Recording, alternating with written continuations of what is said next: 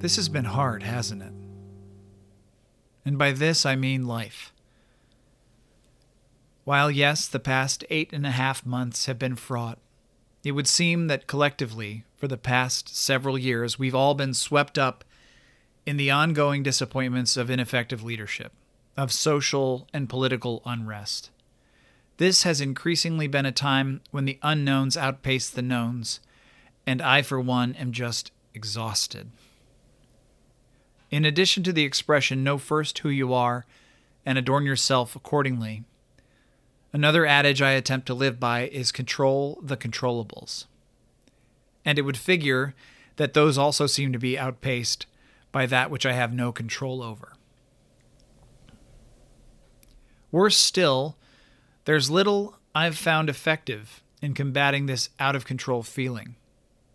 And for those who know me best, they know it is not for a lack of trying.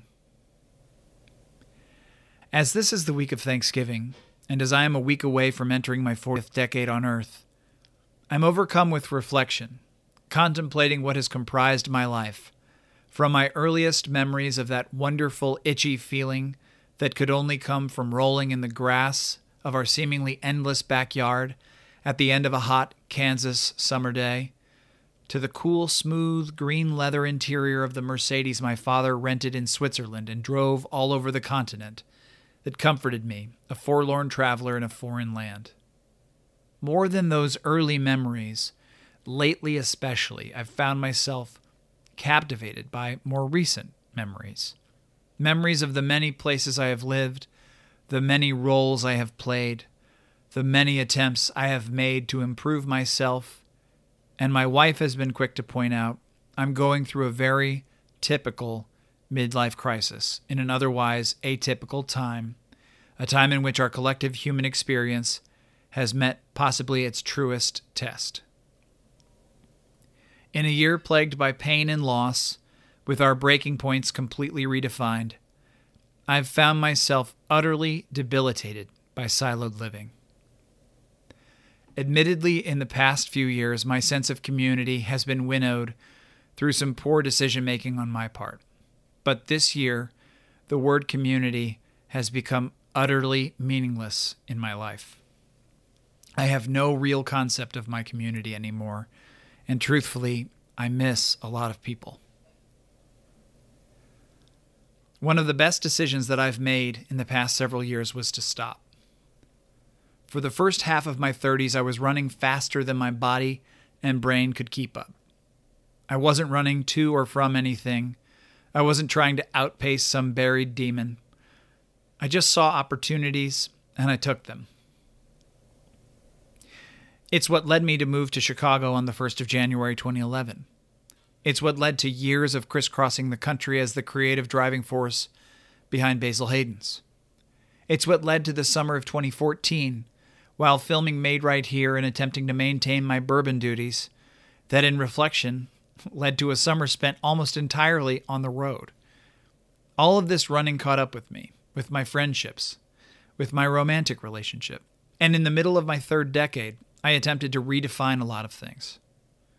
Those efforts led to a move to Los Angeles. They led to an abandoning of some friendships that had soured.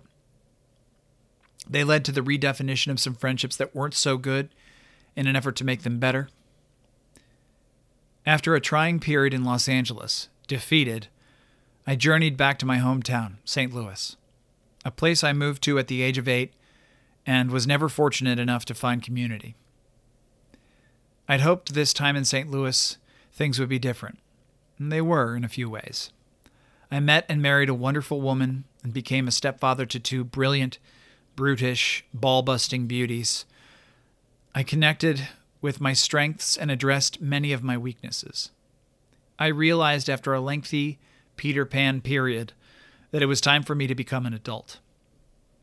Tired of singing for my supper, weary of spending more time on my business than in my business, I abandoned a brand marketing consulting practice in effort to better settle down. I wanted to ground myself in a company, a steady corporate environment, and truly for the first time in my adult life, find a place where I could build a career I could be proud of. I was looking for a place where I could learn and grow and evolve, and I found it in a place called Meritz. Unlike many newcomers to Meritz, and unlike many of you listening to this episode, I was intimately familiar with the company. They were responsible for the planning and execution of many of my early vacations, as my mother, brother, and I would tag along on my father's week-long business trips, usually in the summertime. Among the many things Meritz does, it's perhaps most well known for its planning and execution of events, meetings, and incentive travel, an industry that you can imagine was first and hardest hit by a global lockdown. With the onset of COVID-19, my role in the company shifted. I transitioned a team of communicators and designers to be laser-focused on the impending crisis.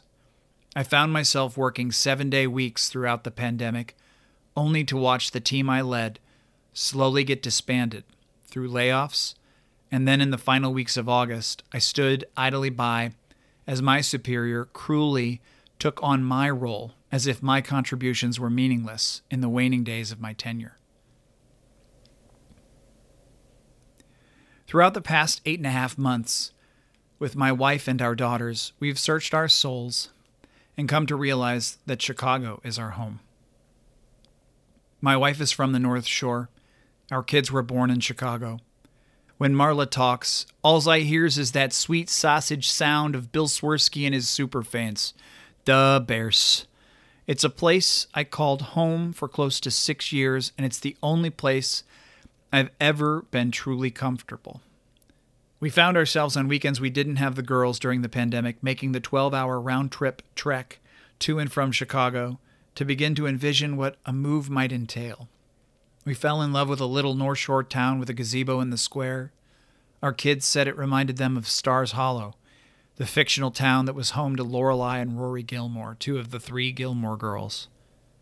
Marla and I are hopeful we're able to find connections there that eluded us in St. Louis.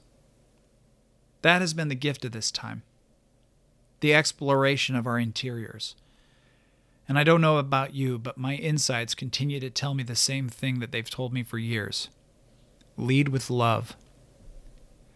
Try your best to channel your actions with empathy and compassion, and take your time.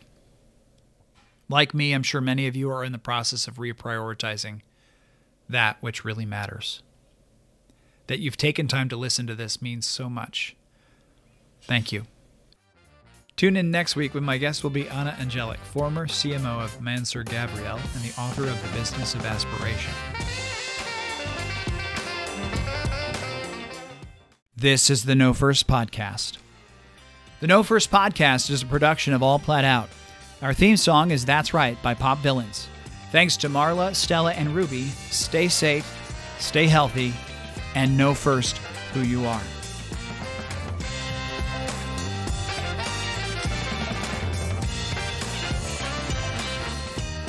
We are writing a very important Thanksgiving proclamation and possibly a new action adventure series. Nobody here is checked out. That's Toby Ziegler and Sam Seaborn from the West Wing.